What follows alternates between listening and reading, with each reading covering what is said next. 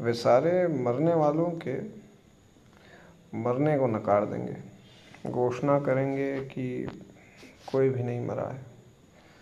मरने वालों को अस्पताल की सीलन ज़दा दीवारों ने खा लिया। कोई भी मौत ऑक्सीजन की कमी से नहीं हुई। सारी मौतें जीवन की कमी से हुई। वे कहेंगे, जो भी मरे वो शायद जीने के उत्सुक नहीं थे। उन्होंने स्वयं अपनी जान दी। वे कहेंगे हमारे पास इतनी मात्रा में ऑक्सीजन मौजूद थी कि हम भूतकाल में जितने लोग पानी में डूब कर मरे, उन्हें सबको ज़िंदा कर सकते हैं। वह चिल्ला चिल्ला कर ऐलान करेंगे कि सब सही है। हमने देवदूतों की भांति पृथ्वी का भार अपने कांधों पर उठा रखा है।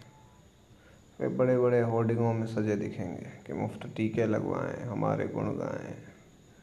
कैमरा थामे हुए बिना रीढ़ के धनुर्धर उनकी फैलाई गंदगी पर तीर ताकेंगे और ढक देंगे।